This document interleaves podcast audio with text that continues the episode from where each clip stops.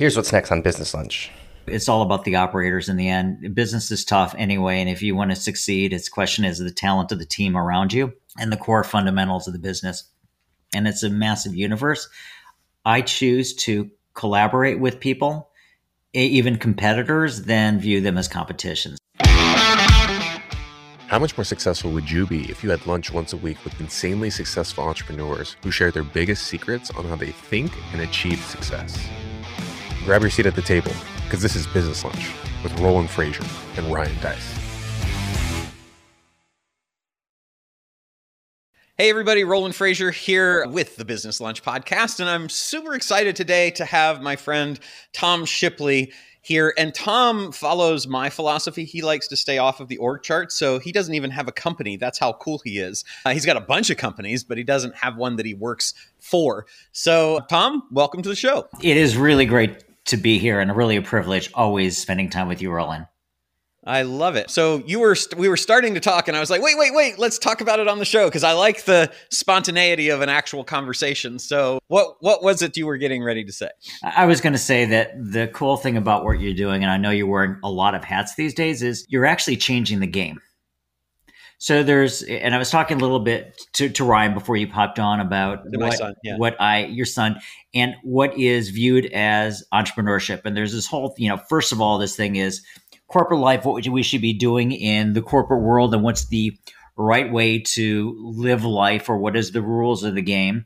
Then there's entrepreneurship, which is totally different. But then there is what I'm going to consider what are there different phases of entrepreneurship, whether it is basically traditional businesses and you get into one business and you follow that and you try to maybe create a liquidity uh, liquidity event or a diagnostic diag- diagnostic wealth. But there's that there's that more traditional game and then i'm gonna and then there's serial entrepreneurship. But then there is this new version of entrepreneurship which i say that you are being evangelist for and almost evangelical which is not only the entrepreneurial operator but it's the entrepreneur investor yeah. and the fact that you can do both and do a series of it and how you do mm-hmm. that in parallel and I'm going to say that, you know, I've always been the entrepreneurial operator. And that's really what I've always found my strength into. And I've been luckily lucky enough to be able to build a number of different eight figure businesses and be able to develop brands that became household names and sold several billion dollars of, or two billion dollars of products worth. But that's one game. And so, uh, what you helped open my eyes to as we started going into COVID was this whole concept of being an entrepreneurial investor. And I don't have to control and manage and operate everything on my own. And it's been an incredible transition for me. But I see the way you're impacting thousands of entrepreneurs' lives and changing the game. That's really cool. I, I appreciate that. I'm thinking aquapreneur. What do you think about that? I love that. I love that. Entrepreneur together. Well, so now you've done some really cool things. I mean, you you've built, as you mentioned, a ton of really really cool businesses. And since we talked, and and I also like this conversation because we had an equity deal that didn't work out because not all of them do. And it didn't work out in the best of ways because it turned out that you were able to have some people that came in and made a great offer before we could even get really started with the stuff that we were talking about doing. So I'd like to talk a little bit about that. Maybe maybe that deal in particular because it it led like i like how it started. You had a part that partner ended up getting taken care of and bought out. You had uh, a big fund come in. You've got and then you were able to position yourself to to move out of that. We were working on doing something there but this other stuff happened before we really got to do much of anything. And so hopefully we'll still have the opportunity to do some cool stuff here in the future. But but would you mind telling that story? Because i just think that's a really good like a lot of cool things happened in that journey on that particular deal.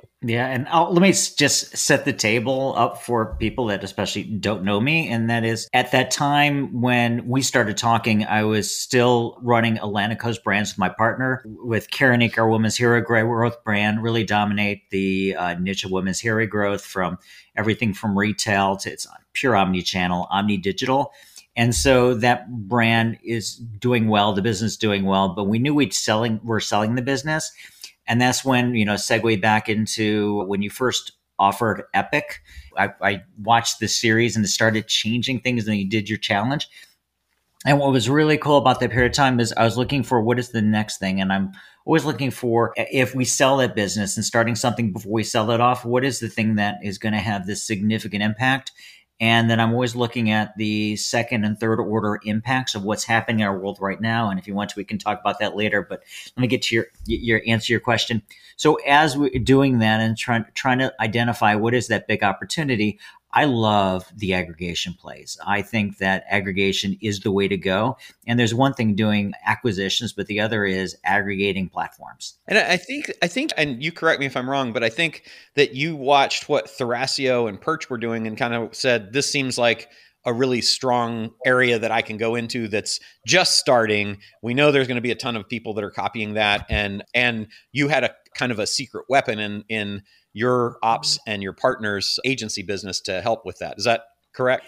Uh, yes, and, and, and I'll just spin on that is that Brian and I started looking into the space of let's do a small aggregation play in ecom. Then we flipped it to Amazon because his mm-hmm. agency, Brian Burt's agency, is, is Canopy is all built on Amazon.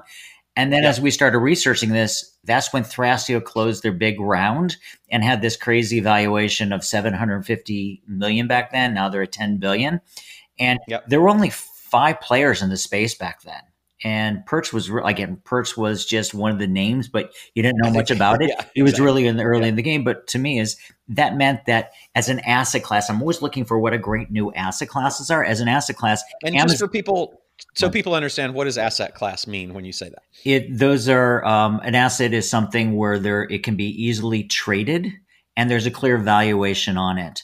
And prior to this, it was difficult to get funding, and especially where you can get funding off of. It was very difficult to get funding to acquire an Amazon business. It was viewed at as very risky because you don't control yeah. the marketplace. Yeah. And certainly not institutional funding. That's exactly it.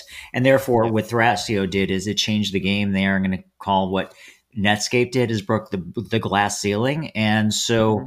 suddenly what I knew at that time is well, um, Amazon does all the heavy lifting with starting a brand and launching and scaling. What I knew is that suddenly institutional funding will become available for that, and let's pivot the business to let's focus on both and we could do ecom, but also let's focus on Amazon business, especially with Brian's background. And that's when we spent the day with you and started just brainstorming what does this look like? What would the structure be of the company? How can we scale it? How can we bring in money? And we spent that day together and said, let's see, see how we can pull things together. And then I just started reaching out for casual conversation, just for brainstorming with, I did seven calls to private equity firms that I have casual relationships with. I respect the leaders of them and just mm-hmm. said, let's just talk about this idea. And without a PowerPoint done and without a business plan, and I'm, I don't know how you do this, and I've never seen anything like this in my 20 years in, in the in raising and working with institutional capital. Is we had six offers out of seven meetings to between 50 to 150 million to fund this de novo concept of this aggregation of being able to build this platform where we go and buy Amazon businesses, buying between two to a six multiple. And then when you pull them together as this aggregator, you have this multiple of between 12 to 18 to maybe we'll see if world gets up to 20 times um, multiple on this. And that's really the play. Yeah, that's that's pretty cool. So then tell me about like now you you made those calls and they said we're we're very interested. What happens next? Okay, that's a good question. So overall there's there's you're starting to go through a basic level due diligence on each other. They're getting to know more about your business. They're digging into the details on your and again, then you're fleshing out a business model. They're talking to members of again, we assembled a quick team together and I looked at two, you know, two really great leaders and operators from within Amazon that had left. We pulled on board on the journey, and Brian and I, and we started going into a lot more detailed meetings. But it's also the critical opportunity to understand the way they operate, the way that the private equity, if you're looking at institutional funding. But we were looking at we we didn't stop the dialogue there. We were talking to venture debt, we were talking to venture funds. We were really expanding out the horizon, making sure we have the right partnership as well as creating a unique structure. Because again, this is such a hot market, we did not have to go into the traditional private equity structure. Mm-hmm. And we picked the ultimately and that that traditional structure, and we had talked about that going in. It's like they kind of try to pigeonhole you into this two and twenty, where they're going to get their money back and maybe even a preferential return, plus they're going to uh, take eighty percent of the profits. So it's it's not a lot. I mean, it's good, and you can you can make a lot of money doing that, but it's certainly an, a tremendous amount of work and a big bet and a lot of waiting before you really get any significant return, right? That's that's correct. And again, it's the amount of return, and we like I like uh, to be rewarded based on results. Period. And yes. so we were able to create a very unique structure. And by working with several different private equity firms, we actually picked one firm and got to the last minute. And there's in every deal structure, there are always things that happen last minute. The question is, is can you figure a way through it or not? And unfortunately, with this one firm that I just, we loved, it didn't work out, even though they invested $850,000 into a study by Bain to prove our thesis. So they can take that to yeah. their investment committee and whatever, which was great data for us to leverage. And what that did is that opened the door. When that fell through, they, he basically, Dennis said, I want to introduce you to someone who used to work with here and I think they're the right fund for you. I pair them together with another private equity firm that are really great brand builders because when you're bringing private equity, you're not bringing in just money, you're bringing in network and really knowledge and expertise in order to grow the business. And that's how it happened. That happened in that. Well, that deal was was interesting too because uh, if if it's the one I'm thinking about, and I think it is, you you had an advocate within the firm, and then there was a disagreement in the leadership. And ultimately, the person that was the contact ended up saying, if this is how things are going and this is how we're thinking, then I'm going to go do my own thing. Right. That, and so then it kind of, it was like, okay, so the it's just like You're, we were down to the the five yard line, and somebody moved the whole field. We right? were down the five yard line, and they stopped all inve- consumer investments for a period of time because he ran the consumer group. And we're talking, yep. you know, they have 150 billion in under assets, so we're talking a very large one. They froze yep. all investments in their private equity firm while they did this transition. So basically, the deal died right there. And so we then look for uh, go. I went back to the uh, the one partner he a new group he invests he introduces to plus i paired it together with one of the six other people we had term sheets yep. and that's basically how we pulled it together unfortunately the legal process is, is the most painful thing that you're going to go through dealing with private equity therefore yep. if you can start businesses not through private equity you have a lot more control and it's a lot less painful however starting a business and having the faith of investors of putting a hundred million dollars behind you on a brand new concept says a lot about them and the relationship. And therefore, there's a lot of respect that has to go both ways for that to happen. Absolutely. And you ended up getting funding from one of those other options, right? 100%. Yes. It took yeah. us, the commitment happened very quickly after that. And then we, but it did take us 90 days to close the $100 million in funding, uh, mostly nice. because of just the attorneys. And then, then we were off, to, off to the races. And by then is in this field of aggregation of Amazon, We've had a lot of people pop into it. It's a very hot space. It's very interesting. But the other thing that was interesting is that the deal we did is they wanted to, as we did some pivots in this deal structure, they wanted to bring in a the person who has a capability and the desire to take us public, the CEO. So we changed the deal structure where I can be an entrepreneurial investor. And my role was put together the team, put together the C level, the strategy, the foundation, and then also bring in the work with the private equity firm to bring in the right CEO. And my job was done on October 3rd. So essentially, from well, we started this in April of two, the concept in April of 2020. We actually got funded in March, and in October 3rd, I became what what Roland Frasier classifies as an entrepreneurial investors. So my equity is riding, and starting in October 3rd, I started looking at is what is the next transformational opportunity or opportunities I'm going into, and what's my 2022 looking like. And that's where yeah, my can you share any of that, or is it is it secret now? Because uh, I understand either way. I'll share high level and detail. So um, essentially, and I'm kind of opening up my kimono here, but that's that's fine as far. I guess well, keep in mind that anybody, and I, we can talk about it offline because if you want, because count on anybody hearing this saying that's great i'm going to go do that too. So you you potentially open yourself up to competition. So if you don't want to share it's okay. The, the biggest example of that is at Traffic and Conversion one year, we talked about going into the survival business, and there were about 300 people from the audience within a month that went into the survival business. So like, that's great. And I'll, and I'll share with you is it's not that tight of a niche from that perspective. And the way I also view the world is as I was in the skincare and hair care business for 15 years. And if you talk about a bloody marketplace, and you're up against significant capital as well as fly by night people that don't follow rules online. So, and I view it's all about the operators in the end. Business is tough anyway. And if you want to succeed, its question is the talent of the team around you and the core fundamentals of the business. So I'm really not that worried. And it's a massive universe.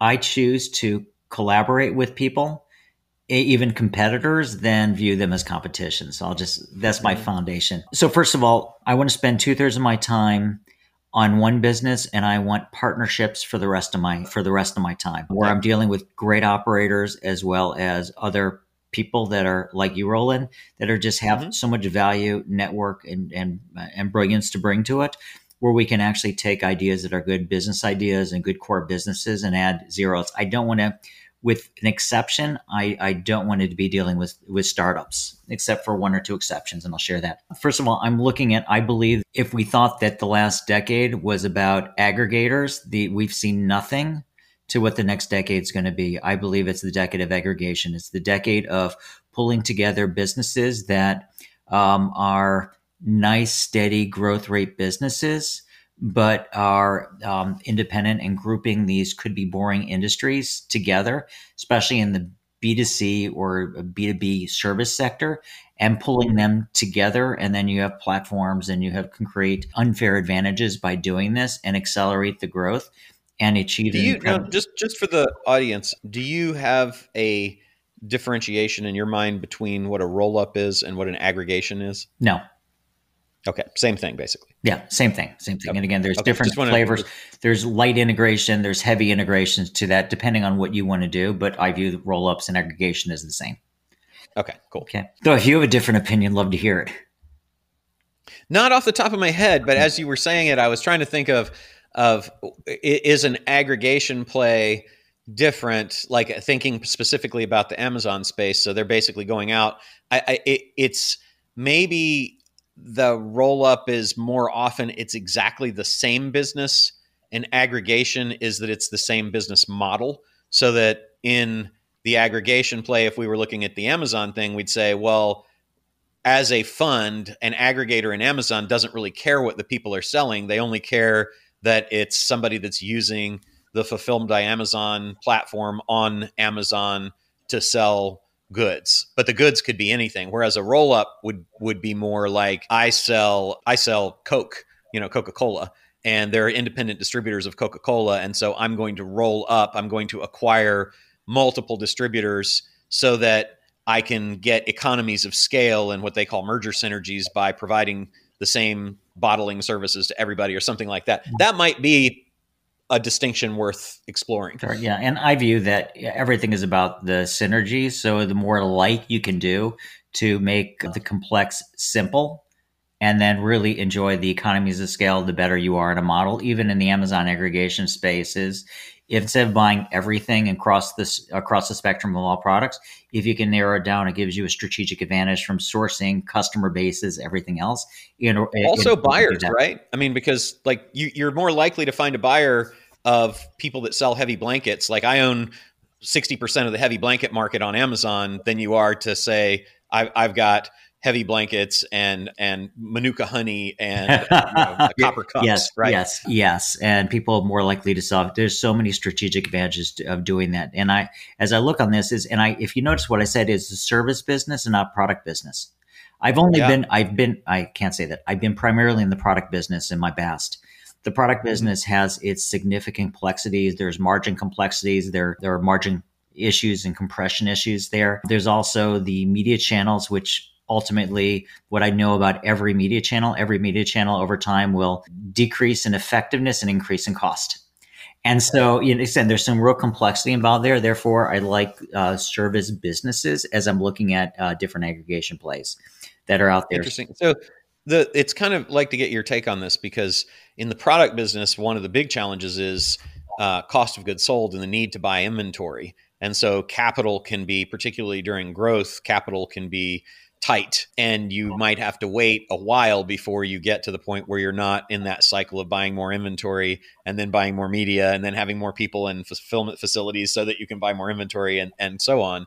But in the service business, there is frequently a scale issue in terms of labor and people and finding the people who have the skills to provide the services. So in that generally if it's AIable or it's it's uh, non-skilled workerable like like that's a kind of a key component in services because if you're like if you're trying to scale an accounting firm there's only so many skilled accountants that you'll be able to find even if you've got a ton of business. So how how do you address that in what you're thinking about? I'm going to say this roland that um, I, in special forces we learn that a, a good operator is one who improvises and so that's what we learned back then. And I found that in entrepreneurship, there's a direct relationship between it's not about your resources that are available to you, it's your resourcefulness is a key thing. Yeah. So there's that. always if you if you ever give me a specific situation you put a couple really creative minds. There's always ways around it. You mentioned whether it's outsourcing, offshore sourcing,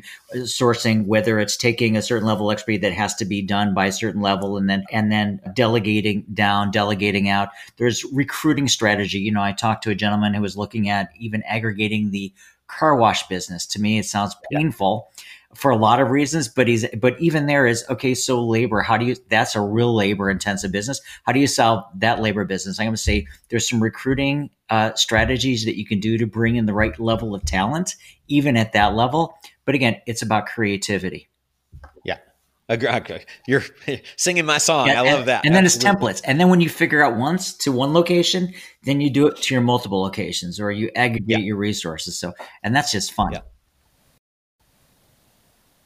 Okay, so so you're looking at service. Go go go on. Tell us the rest. Okay, so th- that's why I said this is the next decade is about the aggregation play. It doesn't matter whether you're looking at. Well, I've just brought the example of car wash. I'm not passionate about that one, but there's there's other services. Whether it's HVAC, we just saw a massive roll up uh, by number companies in the veterinary space. But there's so many beautiful niches that are out there that really is the opportunity. One that's mm-hmm. at hand, which uh, I've very strong partners that I'll be working with, and a string of operators that will be supporting it, is in the is in the agency marketing and advertising agency space, not just digital, across the board, creative analytics. You know, again across the whole spectrum of them. So there's a great mm-hmm. opportunity to aggregate groups and then sell off different groups, or you create super groups. So it's a model that's there. The team is fantastic, and one of the partners in it that you know well is one of the more, like I said, talented, brilliant people that I know in programmatic M and A, which is the which nice. is the foundation. How do you take complex things and make them boring? But then, yeah. how can we take this business model and then apply it to other industries? And then, how can we scale that across industries? So there's significant opportunities. So that's one of my plays that it, I'll I'm going to commit to two thirds of my time to.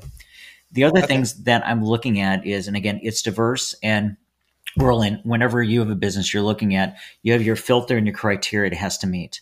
Yes, it has to make sense from a cash flow perspective and long term wealth. It has to, for me, it has to have a certain ability to certain scale because startups, I, I don't do startups. They're just too painful for me. And there has to be an exception to the rule. and yeah. there has to be intellectually st- stimulating. And I also like different things that have impact. In one way, I can yes. have impact. One of the, and I'm looking at diverse things to open up my mind. So one of the plays that I'm looking at is in the NFT space. Now I say this, I don't want to I don't want to arbitrage pictures of clowns and unicorns. That's not my thing. Okay, let other people play that game. And, and although gamble. apparently there's hundreds of millions of dollars in that. yes, you're 100 percent correct. But and, and Roll, I think we spoke about before first order and second order and third order, order impacts. So you know as yes. we you know, as we looked at the automotive industry and we saw the third order impacts of suddenly there was Given Freedom Americas, Henry Ford, Ford Motor Company, mass production, but then that led to the chain of uh, gas stations across the United States. Second order impact, third order impact is they traveled so far. There wasn't enough. There wasn't bed and breakfasts back then of boarding houses, so that's became a national chain of motels that led into hotels to what we have now. Third order impact. Yeah. NFT is the same question. NFT and blockchain technologies, what are the second order and third order impacts? What's going to be there to change our lives and change it? So looking at different plays from that, from different marketplace, initial people that are winning that place are going to say we're the uh, technology folks, but quickly entrepreneurs are popping in. On how do we control niche marketplace? Very fascinating. So that not not all transactions or most transactions will happen in OpenSea marketplace.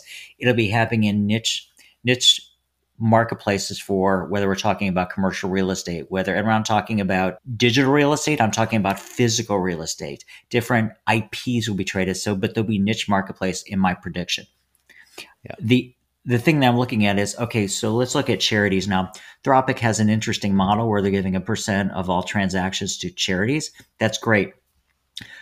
But I'm looking at another play, which is a it's a, an actual DAO marketplace controlled by the people that actually are buying the NFTs themselves. They get to yep. vote on where they're going to invest their money, what charities they're going to put into, and, and sponsoring certain sure. projects. So again, it's a different level of of of entrepreneurship where clearly you're giving and having impact, but also your NFTs have value, which are growing over time, and therefore yep. there's an uh, opportunity to make money, have impact, and create this fund that basically you control. So again, there's a different plays in that area, but intellectually that's stimulating. It gives back to the world and has the opportunity for significant scale. It meets my criteria. I agree. Yeah, I, I am fond of that space as well. That's really cool. That's awesome. So for and, and how about I, I, should ask this too, just because we're we're doing a lot of these these days. Do you have anything that you're kind of pursuing now in the terms of an equity deal where you're going to provide your advice or your genius, your operational skills or expertise or resources Thank- in exchange for ownership or ownership like interests in companies? Great question. So one of the one of the deals I have that that I'm really have for two years enjoyed my time is with Josh uh, Elizetxe from Josh Snow that people know him by Snow uh, Snow Oral Care where he's yeah. pivoting his business to roll up the the oral the premium oral care market. And so it was an equity. It was an it was a equity plus some compensation along the way deal. And we've been having a blast growing his business. But he's an entrepreneur fire, and I'm looking, and yes, there's room for two more of those where there's equity participation, but to get my again my network, my knowledge, the reg, you know, and what we can do is really scale a business. And I haven't found any business that I can't scale the, and I don't care about revenue scale the yeah. EBITDA and the market valuation to create liquidity events, whether they want to execute it or not, but make it make it basically its own asset asset class. And so I'm looking for two to three opportunities, and that's what I want to fill in that two thirds of my time doing. Nice.